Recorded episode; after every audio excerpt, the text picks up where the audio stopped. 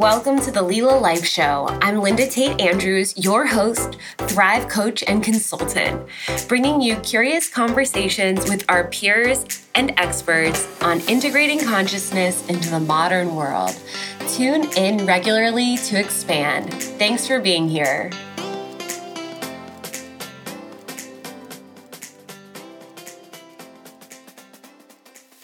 Welcome to the Lila Life Show. I am your host, Linda Andrews, and I am so excited to bring you my special guest today, Inessa Freya.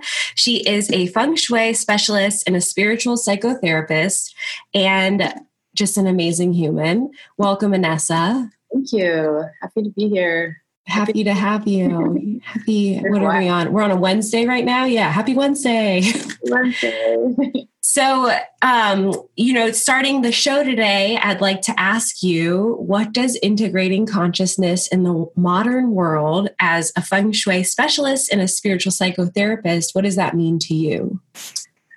Wow, that's a big question. Well, the first thing that comes up just in terms of integrating consciousness, like I think it's a, it's an inside job so yeah, I feel like once people become responsible for whatever is going on inside of them and they take responsibility for their inner space, we don't have to be so outward focused.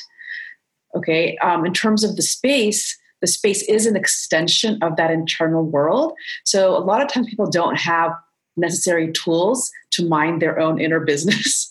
they just don't know how to do that. They don't know how to be with themselves and with their and with their process, but they can actually use the container of the space to help them create safety, to create peace from the outside so that they can have a more gentle, easier deep dive inside of themselves. So that is one thing you do have easy access to is creating like joyful um, conscious environments which help you stay present. And the way to do that is to really make sure that the space isn't pulling you into an older version of yourself.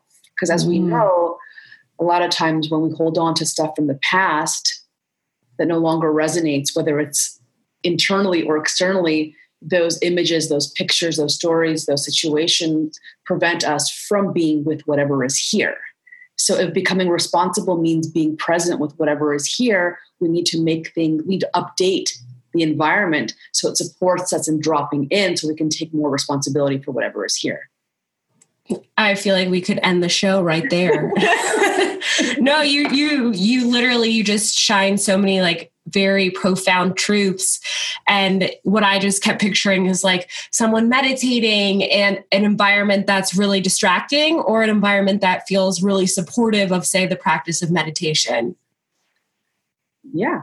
Yes. And um, depending, it's, it's all about what the intention is, right? Mm-hmm. So if the intention is for meditation, then to have that kind of space where, you know, wherever our peripheral goes, we have to process that. So if you have clutter in the space and if you have things that are unfinished, which is actually that's that's under the umbrella of clutter, anything mm-hmm. unfinished and complete, then your mind will always leave your body to, to to seek to complete that. And by the way, this is not about perfectionism because my space is constantly in a state of flux. Like I'm like right now because we're all at home and I'm at home. Like I've got different stations set up in my house, and I and I can feel like there's a lot going on, but it's also it's also helping stir my creativity. So that's supporting me at this moment. But if I'm wanting to meditate, you better believe I'm going to make it really clean to mm-hmm. help me drop into myself. It's very hard to drop into yourself when you're when you're having to like when there's things around you that are reminding you that that are calling your attention to them, and that's with everything. Like I mean, that's even internally. Like what's what's asking what's asking what's calling you into a deeper relationship with with with yourself at this moment? And if it's like that i need to have a conversation with somebody or i need to you know heal a relationship or that it's a, I need to let go of a relationship or whatever that is um, that's preventing you from being in that deeper relationship with yourself it's there. It's going to be in your psyche. It's going to be in your space. You can find the equivalent of what's um, of what's cluttering you up in your space oftentimes um, you mentioned like doing this somewhat regularly. How often do you think it's worth taking inventory of your space? Is it just when there's major life changes, or is it like with some rhythm? It's a good question. Um, I mean, for me, I, I, have to do it constantly just because I accumulate paper mm-hmm. a lot. Like I'm a I'm a junkie when it comes to ideas and information. That's my area. Mm-hmm. So it, it also depends on your level of sensitivity. We're all really different. Like I have very low stress tolerance for stuff. Mm-hmm. So I have to be going through my stuff quite a bit. Some people have more of a resistance. They have a lot, they have more of a tolerance to deal with their their junk.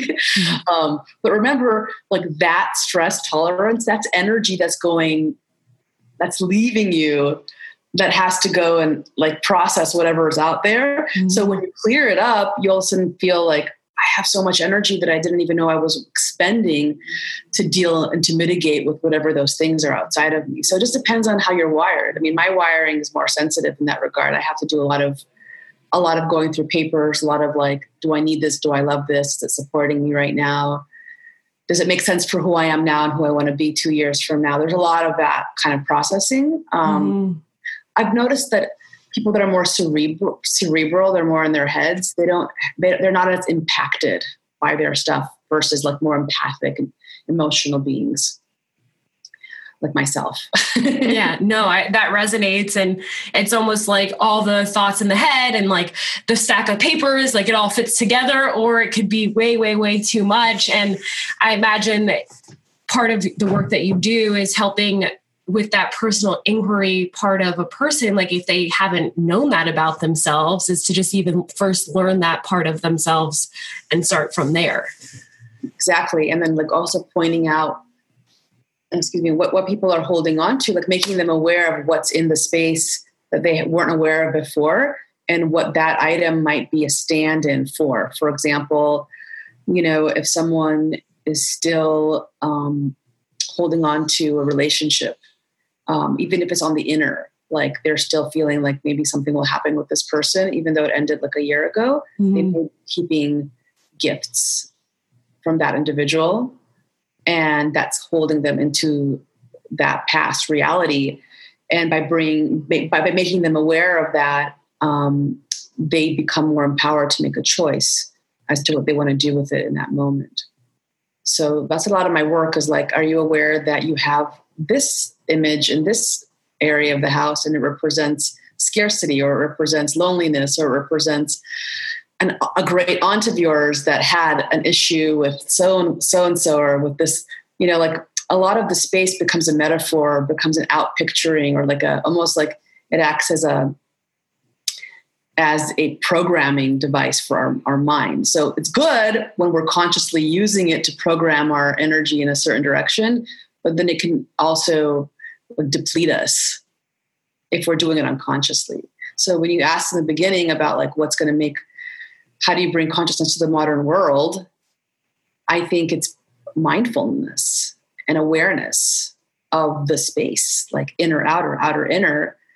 And when I say taking full responsibility, it's about like whatever's showing up in your space physical, mental, emotional, spiritual like the moment I take responsibility for what's here, even if it's like a complete mess in my house, like if I just take 100% responsibility for it, I'm willing to take 100% responsibility, I get power and mm-hmm. I get mm-hmm. energy. But if I'm resisting, which is procrastinating, delaying, blaming, then it depletes my energy. And then I go into an addiction pattern, addictive pattern, right? To remove myself from the pain that I'm feeling and addiction can look like controlling others. It can look like food, sex, love. I mean, there's a thousand different ways. Criticism. What am I using not to look at? What am I using? What am I abusing not to deal with what's here in this moment? you know, you you bring up like this just perfect process when I say perfect, it's like the perfect parallel of what I feel like collectively we're in right now in a way and um, something that's been really landing for me is the opportunity for personal responsibility collective responsibility and what i mean by that is like understanding like i had a part in getting mm. us and me to where I am. And like what does that fully look like in me? And what was I neglecting to see? What was I and and it's just feels like the perfect parallel to how you are explaining understanding and being with yourself and with your space um, and then beyond like that reflected within your physical space here within a home let's say you know out beyond that. Um, and and for me I'm just hearing like that continue echoing of how powerful this work is. And just to hear you say like it starts with that personal responsibility really lands. I really love the work. Yeah i really you know i love the work of margaret paul. She mm-hmm. wrote mm-hmm. a book called uh, the uh, diet. One second. Something diet divine connection. It's very good. I'm going to tell you the name right now in a second. Okay. diet, i think it's the the diet of the divine connection or the divine connection diet Okay. Uh, he lays out like a really great step process. And the first step is 100% responsibility. And the second step is like um, an intent to learn to love yourself and others. Mm. part of it is also that self love, right? It's like being able to, like, okay, I know, like, if because once you become, a lot of times people, I'll speak for myself, what makes it hard to take 100% responsibility is this fear of like the guilt and the shame that will come with it. Mm-hmm. you know and the remorse. And so if the second step is an intention to love myself and others then you can do that with compassion. You can do that process of taking responsibility with self-love. And i don't know if we can arrive at wisdom without that step because mm-hmm. then we're going to constantly be in in that toxic shame space of blaming ourselves for what we did wrong because um, that's not the way out. The way out is like self love, to learn. That's the only way to learn and to, to arrive at wisdom. Otherwise, it's like I think the shame actually perpetuates the patterns. Because uh, a lot of people are probably sitting at home and have, I would imagine they're they're being faced with this opportunity of doing a moral in- inventory, and that's very scary um, for many people because they don't know how to do that without self deprecation or without the cattle prod of like beating themselves up thinking that's the way they're going to change. I think that's a big problem in our society. Yeah like being able to see clearly like understand the lessons the results of the decisions in that like ever loving space almost like every single thing that happened to this moment was perfect and i love myself and there's a lot of work that can be done from here. Like when I say perfect, I mean like just per- perfect, perfect in the sense that it happened in in like divine order. Exactly. Like that kind of perfect. Because from the consciousness of like spiritual, of like spirit, from that consciousness, like everybody comes in here with a, a with a curriculum. So it's not so much the events that happen; it's how we're relating and being with the events. From from like a spirit, from the spirit's perspective, there's no good or bad, right or wrong. It's like how how are you going to contextualize what's happening to you? Because your soul already comes in with with a with a wound, with something that it needs to heal and to learn and to grow from. You know, and so like what what ends up happening to you, um, sure that there's certain, I believe that our choices that can give us more joy, mm-hmm. make the path a little bit easier. Um, but from that higher level, like it's really about the soul getting getting its learning you know, uh, using life having a having a learning orientation towards life. So whatever is showing up you're using it to, t- to learn from. You're using it to get your lesson. And if we all look at the, our history I, I can only speak for myself. When i look at my history it's a different person a different a seemingly different circumstance but it's the same lesson over and over and over again. Within yourself for myself. It's always the same. It's always goes back to the same. It's a Groundhog Day. Mm-hmm. You know, like I, I, love the work of Joe Joe Dispenza for that. Are you familiar with his work? Oh yeah. yeah. So you know, it's like you have to get out of your mind. Like you have to like get out of your mind to have a new a shift in to recontextualize. That's mm-hmm. the only mm-hmm. way.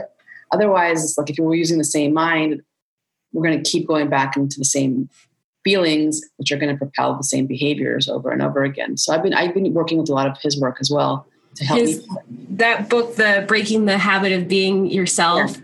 that changed my life and it's in an odd way it's in a way that I would say 2012, um, I was just noticing within myself and just like observing like huh social media is getting really weird. And in 2012 it wasn't certainly like as robust as it is today.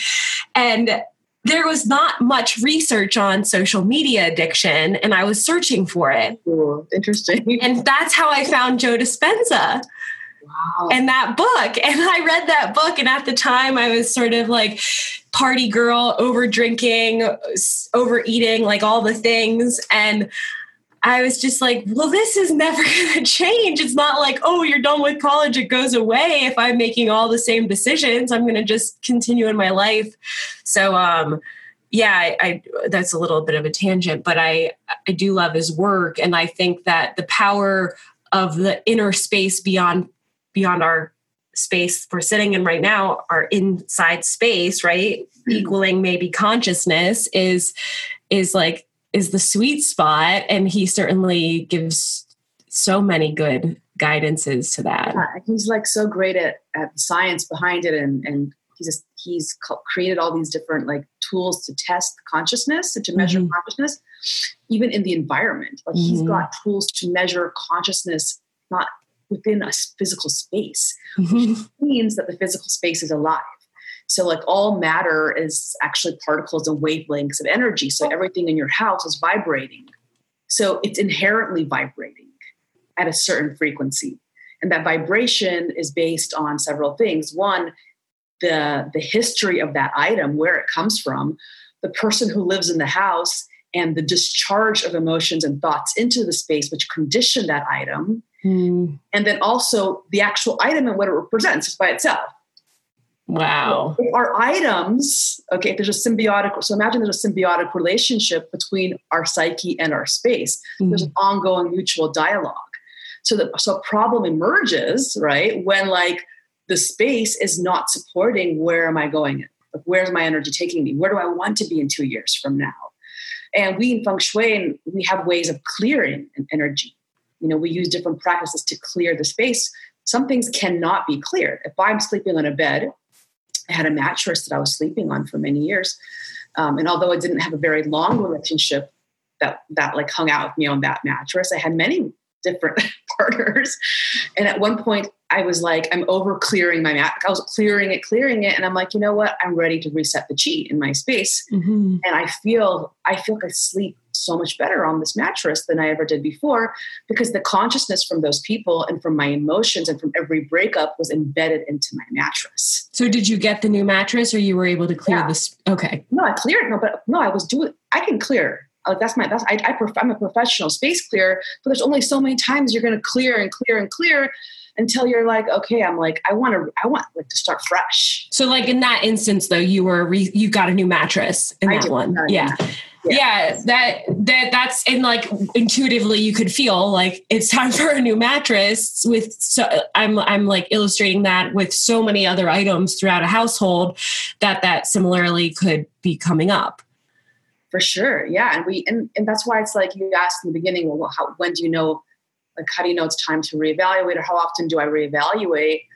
Um, i think it's it's it's one of these things where i'm constantly surveying like what makes sense and then what doesn't and then moving things around and asking myself if it's if it's giving me energy or if it's depleting my chi. And you know the mind because of because we're hardwired for attachment, the mind won't always give you the answer. You have to tune into the body. The body will give you a yes or a no. It's an energy up, energy down.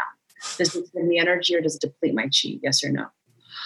Oh, this feels good. Oh, this feels bad. I mean, I wish I used it more often in terms of love. That's probably mm-hmm. my big area. Is like uh-huh. I don't, you know, I'm really good at everything else, but in love, I tend to. That's my. Tr- we all have our Achilles heel. that's like that's been mine. It's like I don't always know because you know you have to also have a history of like I know when space I know when it feels good in my space. Mm-hmm. I don't always I'm not always the best until after the fact determining oh that probably was a situation I should have gone out gone like left a lot earlier. You know, so we have to kind of know what is our weak spot and then once we understand we create like support for ourselves in mm-hmm. in in developing our discernment. But we have to know and be honest with what that is. Yeah, the um the space I'm laughing because like within my family, I get actually teased a bit because I will move stuff around a lot. And uh, like my parents will come over and they're like, oh, you moved the living room again. And it's just this ongoing, it's like, you would think that I've moved stuff around daily. That's kind of like the type of reputation for teasing. But I think on some level, just this like intuitive, like, okay, that something's off. Like you can feel these like cuts in the energy and flow or you know but but uh, as you're talking there's so there's just so much more. I'm like huh i wonder if every single one of those books on the bookshelf should be there right? Like that's just a small example.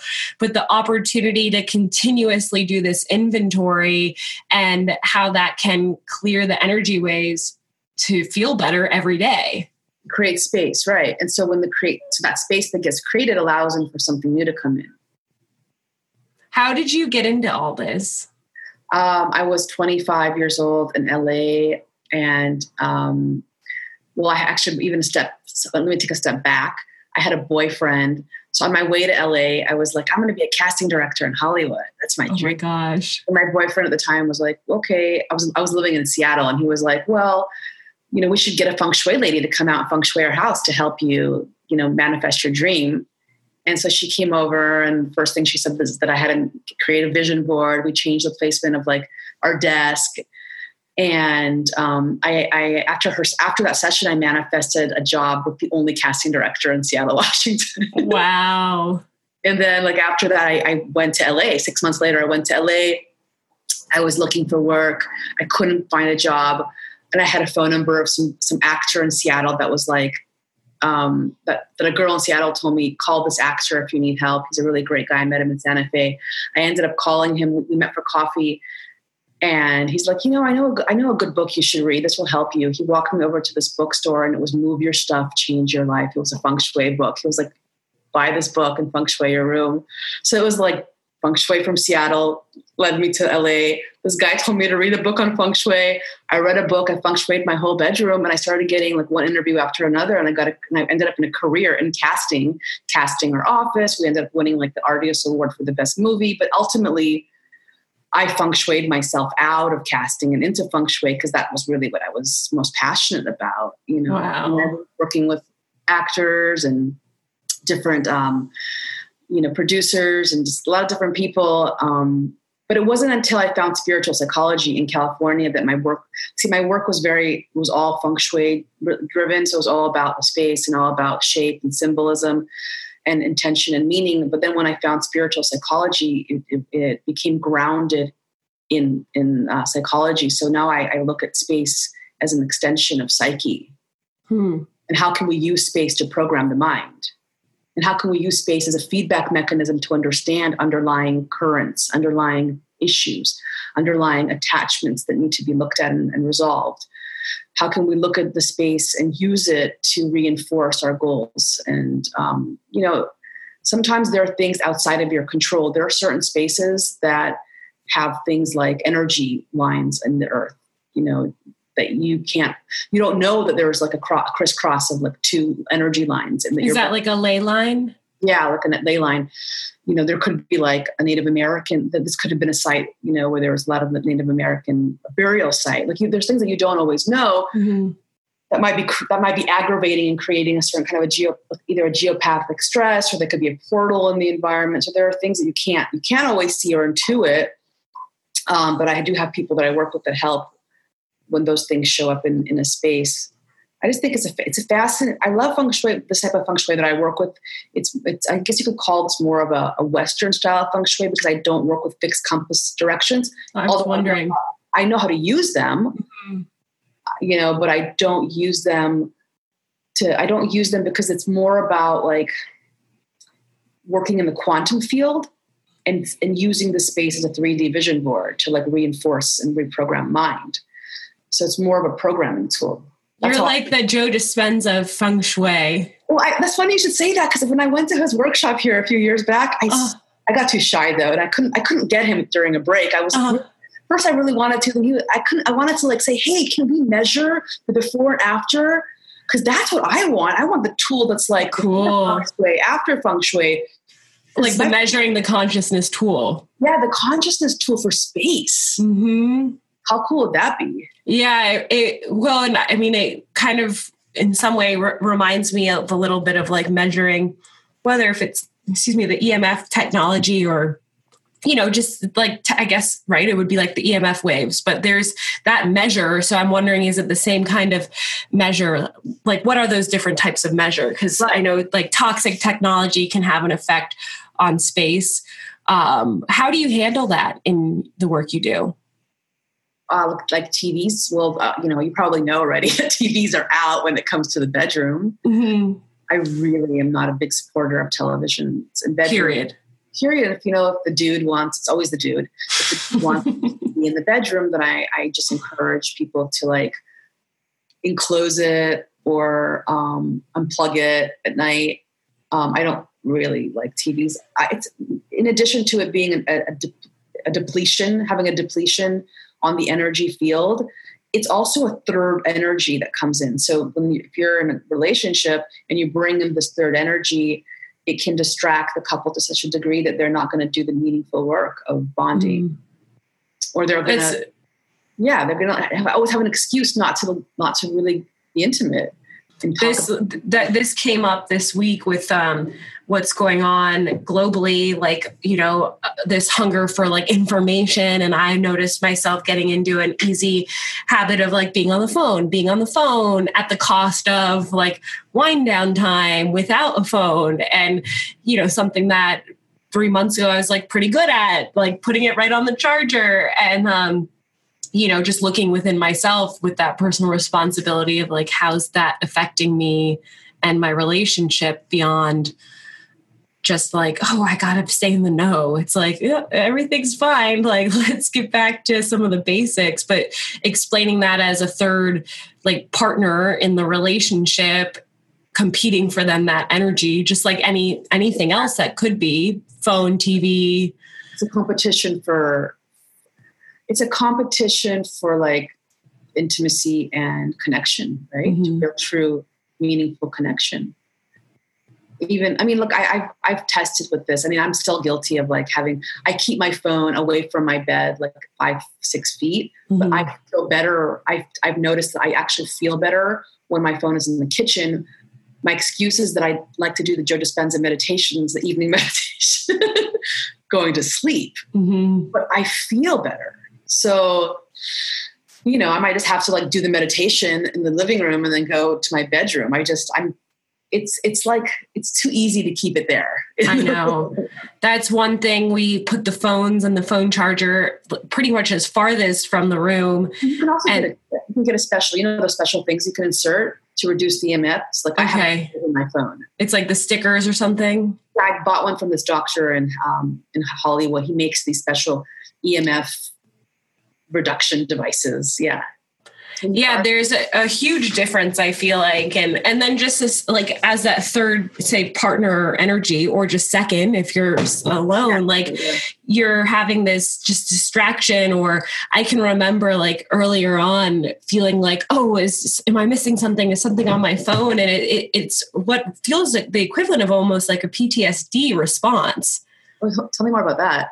Um, like with the phone, like um, and maybe that's the wrong word. Why I say that is that's good. I think there's something here. So yeah. So uh, I'll give you a real life example. I was in Paris during the terrorist attacks, and the way we got our information during that experience was through Twitter and social media, and could see every time like the shooting had gotten closer to where we were.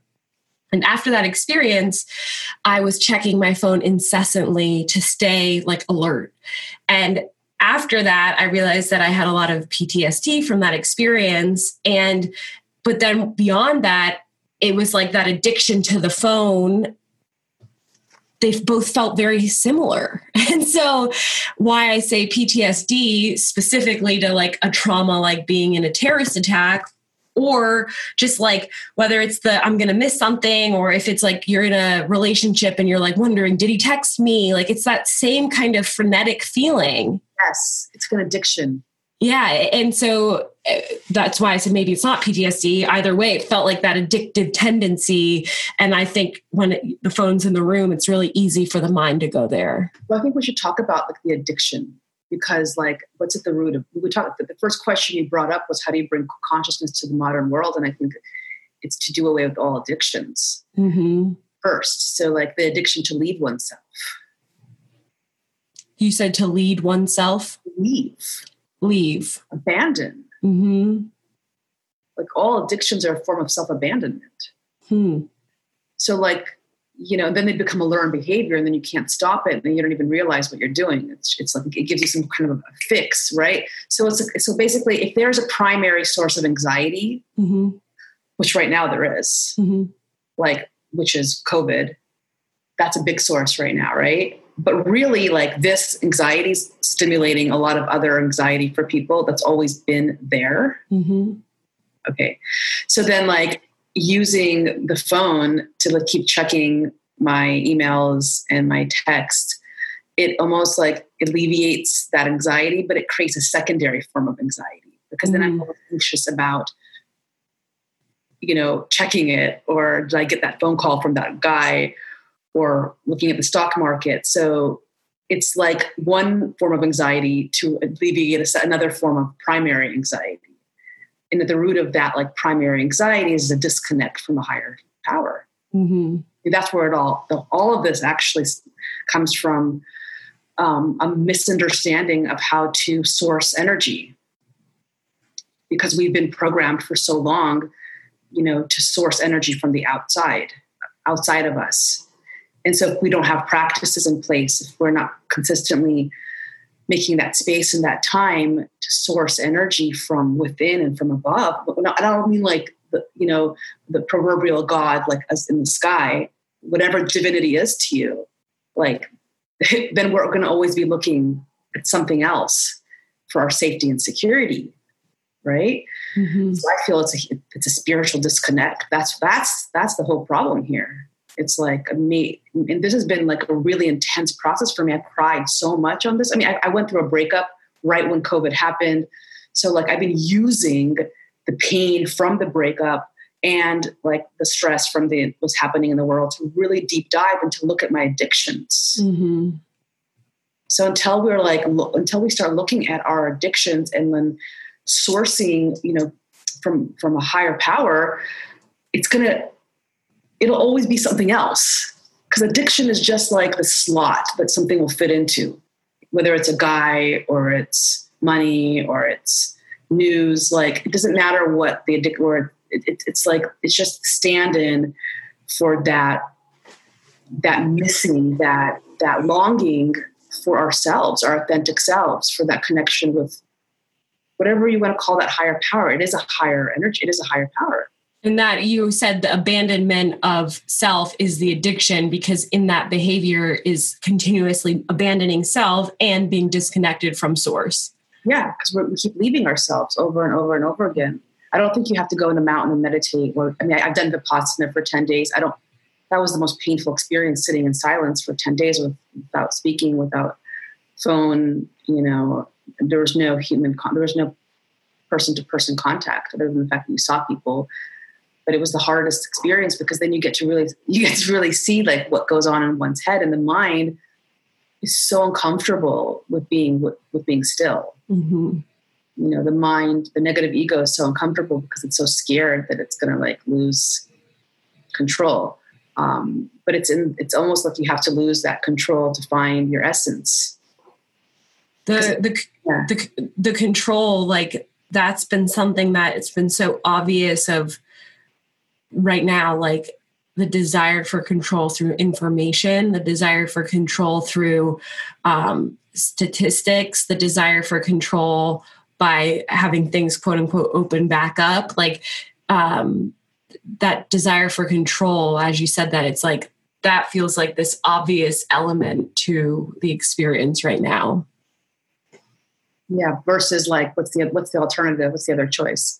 I, I would say trust.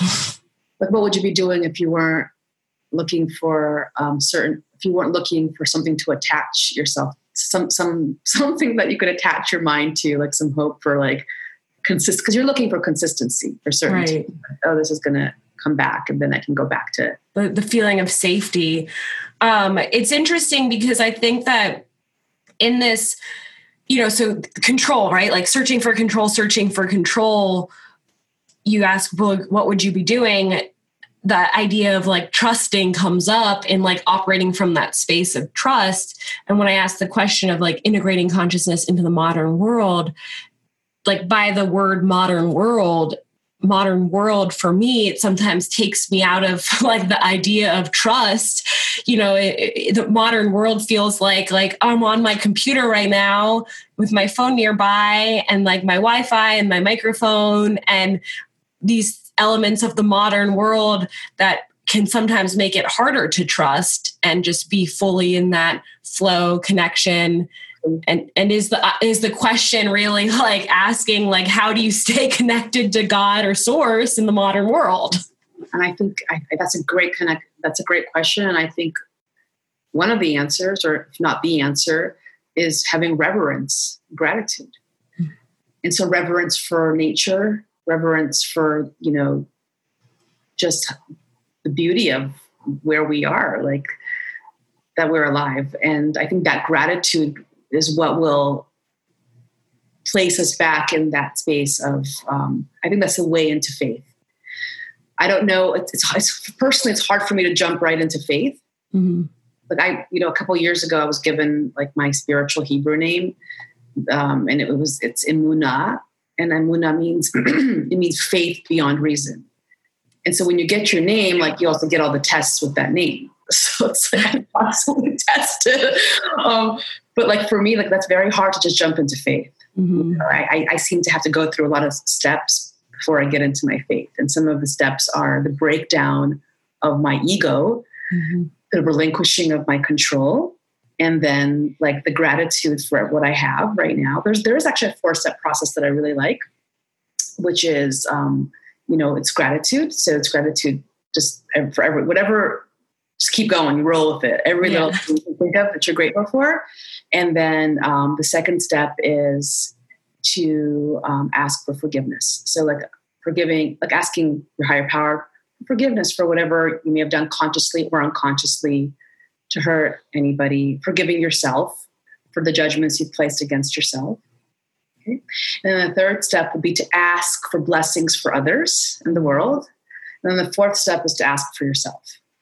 So I find like sometimes when I'm in that space of like feeling like I'm, I can't figure something out or um, I start going into a doomsday scenario in my mind, if I could just jump into the four steps, and it can be very quick. Mm-hmm. Like gratitude, like I'm so grateful that I can I, that I can see, like I can walk, that I you know that I have curly hair, whatever. Like I just immediately it shifts my energy, and then like I'm so sorry, like I'm so sorry, Hashem, God, higher power, I'm so sorry for um, for the times that I that I can't I can't find what to be grateful for.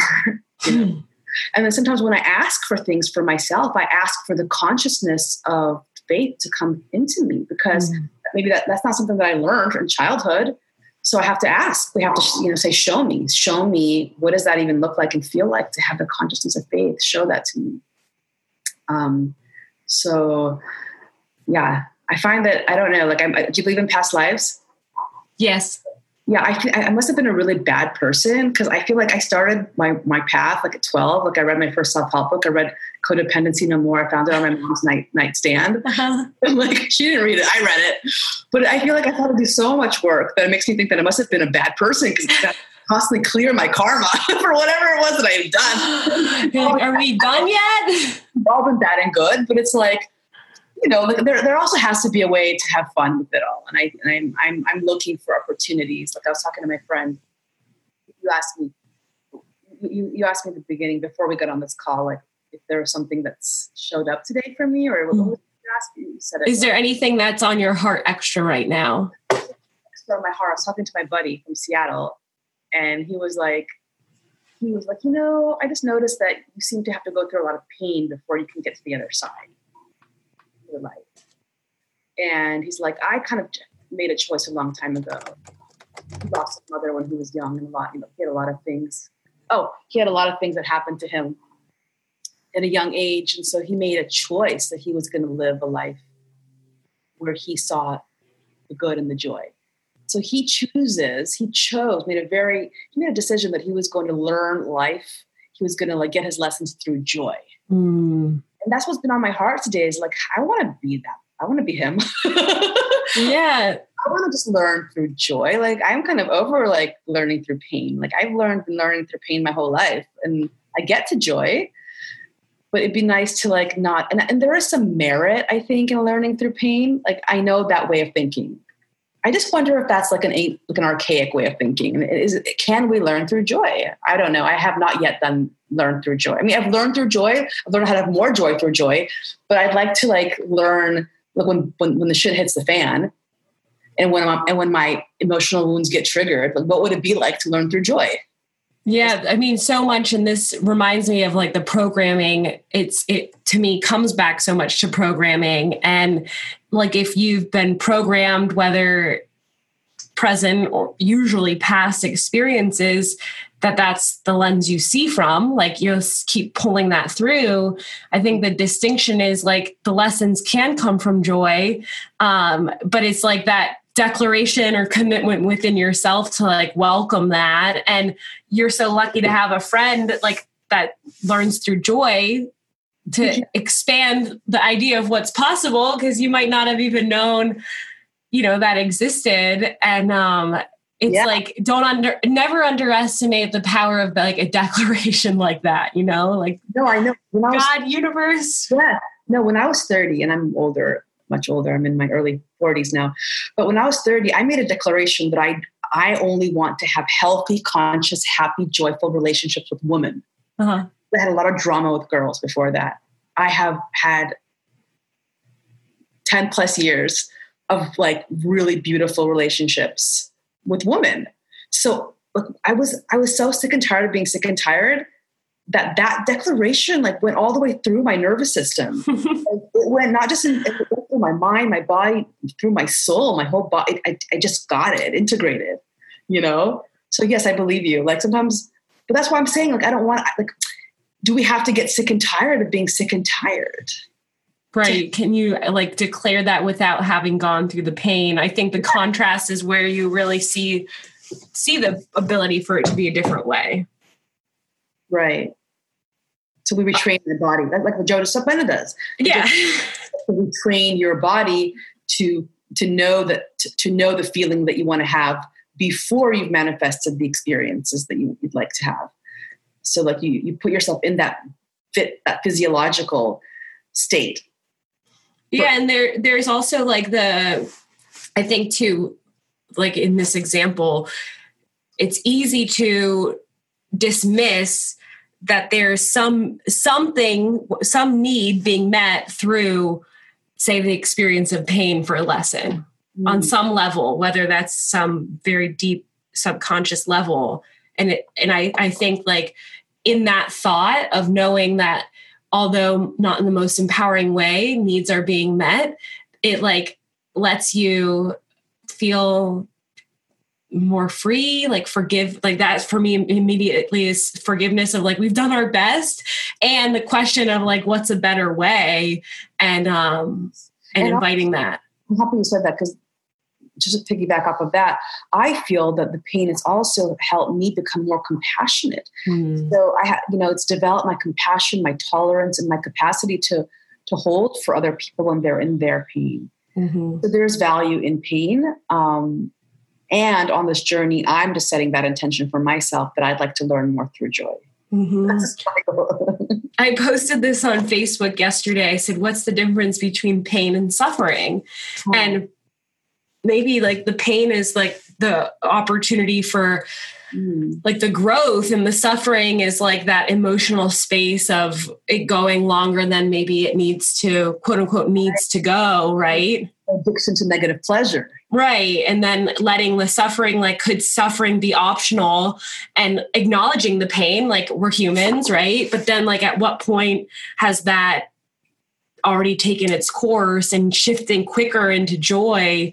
Um, you know, I've followed Tony Robbins' work for a while. And one of the things he says is like, I give myself the two minute rule to process and like get back to joy, like joy as a birthright as quick as possible. And some days I'm really rocking my two minute rule and other days i'm not so much and um you know the the beauty in life is always existent but like what are we choosing to see and um and sometimes hanging out in like less than empowering spaces feels really good for a while you know and it's longer than two minutes yeah well I think, I think I think what this reminds me of is something I read in a book a long time ago. Like if you're going to have a pity party, uh-huh. use it and time it. Mm-hmm. Exactly. I'm going to do it for the next hour. Like I'm really going to commit to it all the way. Like go all the go all the way with it. Don't change yourself. If you're going to do it, just do it all the way and go through it, walk through it. yeah, if we get the full get the full fix of it, and then and if you can reduce that down to two two minutes, great. Yeah, exactly. um, for our listeners and even myself, like where's a good starting spot to assess the space? Ask yourself, like one of the questions is, is this reflective of I, I, caught this from you. Is this reflective of where I am right now and where I want to be headed? Um, but is there any practices that you recommend starting with? Energy clear your space. We all think of sage, but it's sage is only a primer. You really need to have purification, a way to purify. You can use aromatherapy. Orange, citrus scents are really good for cleaning and, and energizing the air. But okay. they also they also clean the residue, the psychic residue from objects. Cool. And then you sound. Also very important when you're doing the space clearing process is to open the windows and to make sure you're doing it during daylight, hmm. not at nighttime. Um, so really space clearing and having that as a practice, it will create a, a, levity in one's environment. There's a lightness that happens after after you do regular space. Right now, we're all sitting at home, so like we're worried. A lot of people are worried. They're anxious. That's all getting going into the house mm-hmm. and it's there. It's it's hanging out in the space. This is also why when people go to vacation on vacations, you know they feel awesome in hotel rooms that don't have any imprints on them because there's no like memory there's nothing that's pulling you into a memory. And then you go back home and then all of a sudden you're like oh my god i'm depressed again because you know the house is loaded literally. So mm-hmm. I, I, would say people should develop a regular practice. Like you, you, you shower so give your house an energy boost an energy lift a chi lift. Um, the other thing is um, like going through your objects and you know being really honest with yourself and asking questions do i love this am i using this does it represent me right now does it represent who i want to be two years from now? And then there's there's follow-up questions. Is it giving me energy? Yes or no? Energy up, energy down. Like how do I feel in my body when I look at it? you know if you're like expanded versus like contracted. You just mm-hmm. know your body will tell you. Okay. Um, and then if you're holding on to things that bring up sad associations, there could be a lesson in that. Like, what am I needing to forgive? Who am I needing to forgive? is it time to let go of this of this situation of this person thought situation is it time to make peace with that because a lot of times we hold on and there are times when it's it's healthy to hold on like through bereavement okay that makes sense if someone's passed and it's it's you're in one of your stages of grief you know but if you broke up with someone five years ago and you still have their stuff and you haven't met the right person like just what's that about? You know? Yeah or even like i think with friendships like if there's objects from a person that it's a friendship that has moved on or whatever that could still be just stale energy. Right stale yeah so like the goal is to surround yourself with lovables. You want to have more lovables than mm-hmm. not right? So if i have more things in my space that are stale that becomes a pic- out picturing for my life. Like look at your life. What's feeling stale in your life? So, so when you told me, you know, one of the things I learned in feng shui school with my master, um, El Natan Batun, back in the day in LA, was if you want to quit change, you move you move 27 objects in your house, or you move 18 objects, nine. So you're you're fact that you're always moving things, mm-hmm. that is a way of keeping th- keeping the energy flowing in the house. So you're intuitively doing it. Mm-hmm. Because what is, if you, if you think of feng shui, like the words themselves mean wind and water, feng shui. So think of the wind as like the invisible realm. It's the subconscious, it's your thoughts, the intention. Think of the water as the physical realm, right? It's like the furniture. So where does feng shui live? It lives in the space between the objects. Hmm. In that space in between. So how the energy flows through that space is feng shui. Is it flowing with like ease and grace? Is it flowing too quickly? Is it like a crazy flow? Is it like a stagnation? Because you want to achieve the right balance. So, and it changes too, as you know, because you keep changing it up. It changes based on where we're where we're holding from moment to moment. Right. You just happen to be very sensitive to your own frequency and your own the movement of the chi in you. So you're always so it sounds to me like you're constantly looking to upgrade and update your space to reflect your inner changes. That is the goal. Mhm. Can I upgrade, update the environment so it supports wherever I am in any given moment? So it is an ongoing relationship. It's not a one time fix. Hear that, mom and dad? No. um, but one question about crystals, like how does that fit into energy if you have a thought on that? Well, there's a lot of different ways to use crystals. So, like, like well, you, I was going to point to my video.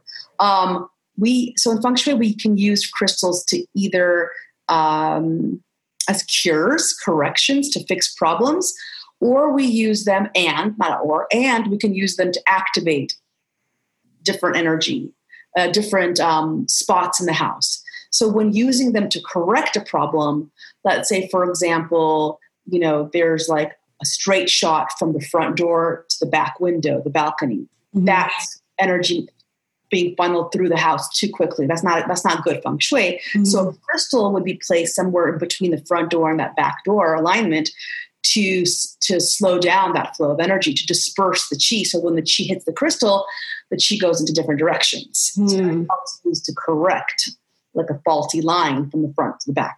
Okay, uh, but then it can be used to activate. Like for example, I have well, this is more of a correction. So I have like I have the wall on one side behind me, but then I have the window to my left. So anytime there's a window behind your desk or to the side of your desk, that could be an energy drain. So my Mhm. energy is not being contained, it's not being held, it's not being supported. So the crystal will hold chi for me. So my energy is not leaving the house. Hmm. That's that's an energy. So that would be a correction. An activation might look like, you know, there's let's say there's a spot in my house which there is, I mean, every house has nine different zones. One of those zones, the far right hand corner of one's home. When I say far right hand, I mean from the front door. The far, the far right hand corner is love and relationships.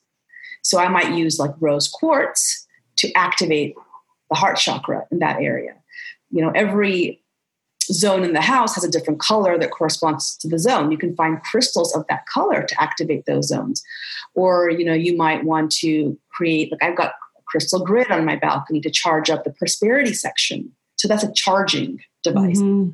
activation. So, like I said, correction and activation. It's different. Wow. One thing fixes, one thing brings more chi, more energy to that spot. And the clearing and charging of the crystals, is that the same process you mentioned of clearing the space? Well, sun charges, right? Mhm. Water, salt water clears. The sun also cleanses, but it charges. Mhm. That's and charges. So I leave my crystals in the sun a lot, and then I'll put them in my bra. I'm one of those girls. I see them like selling little crystal pockets for the bras now. Are they? I just stick them in my bra, and it, hurts sometimes. so- Yeah. I'm always like, oh man, I lost it. I always know that wherever it went was where it needed to be. And oh, Right. I lose mine a lot. I lose crystals. yeah, I'm like, oh, well, someone will find it. I hope they like it. right, me too. It finds it, it finds its way to its new home, right? Yeah. Bye, little guy. Inessa, thank you so much. This is so just informative and I think expansive for people, especially like if you're still at home or whenever you're listening to this, of understanding the power of the space that you're in to support you or to be an energy drain and the opportunity for it to be really empowering. yeah, you have a choice. Your house can energize or it can deplete you. It's up to you. Yeah, and the, probably a million things in between, which are also up to you. Yeah, right, right depending on the room, the area.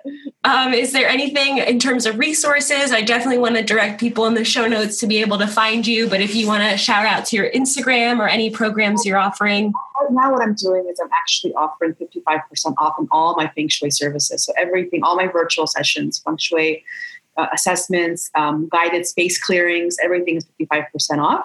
Cool. And that's on my website, um, Feng Shui from the Heart, F E N G S H U I from the heart.com. And the same thing with my online therapy sessions. I'm doing these mind, body, soul reconnection sessions to help people release trauma. So anytime you're repeating something over and over again, it's usually the root cause is like a trauma that you have that you haven't fully resolved or healed. So I'm doing those sessions and I have a package of three for $255. So I'm awesome. happy to, I'm doing complimentary sessions. Like if you want to just figure out what session you need. Like I'm doing 25 minute like complimentary intro sessions for, to all my work. So I'm happy awesome. to meet them and get a sense of who you are and how I can best serve you at this time. Yeah, and it's the perfect time to do this internal work, as we mentioned. So, thank you all. Have a beautiful day wherever you are. And uh, we're signing off from the Lila Life Show. Thanks so much for having me. You got it. Bye. Check out patreon.com slash Life to show your ongoing support for the show. Thank you so much for being here. Without you, this would really mean nothing. Have a great day.